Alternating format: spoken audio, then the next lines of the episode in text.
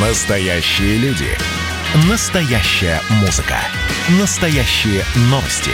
Радио «Комсомольская правда». Радио про настоящее. 97,2 FM. эм. Под капотом. Лайфхаки от компании «Супротек». С вами Кирилл Манжула. Здравия желаю. Всем прекрасно известно, что если игнорировать проблему, то рано или поздно она может вырасти до неприличных размеров и решить ее будет уже невозможно. Вот, например, чтобы чистка салона автомобиля не стала обузой, ее стоит проводить почаще. Особенно если салон в автомобиле кожаный. Выбор химии для чистки салона на сегодняшний день весьма обширен. Однако не вся химия одинаково полезна. Какая-то работает плохо, какая-то вовсе не работает, это сушит кожаную обивку, а та оставляет разводы. Но проводить уборку салона надо обязательно. Во-первых, чистый салон это красиво. В такую машину приятно садиться и самому, и пассажирам. Во-вторых, за годы эксплуатации на поверхностях в интерьере скапливается огромное количество грязи и микробов. А это уже прямая угроза здоровью водителю и пассажирам. Кожаные кресла или кресла из эко-кожи всегда капризны. Самая главная проблема – кожа после мойки начинает сохнуть. А потому нужно использовать средства, которые помогают этого избежать. Скажем, простое хозяйственное мыло.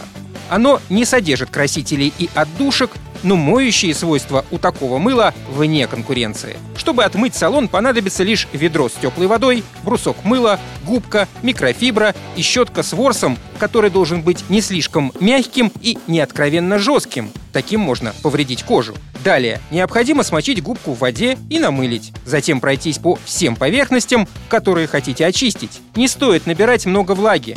Губка должна мылиться, но не переносить воду из ведра в салон автомобиля. После того, как все поверхности промыты, нужно подождать около 4 минут.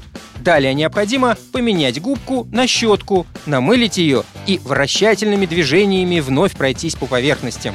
Давить слишком сильно не стоит, чтобы не оставить следов и царапин на пластике и кожаной обивке.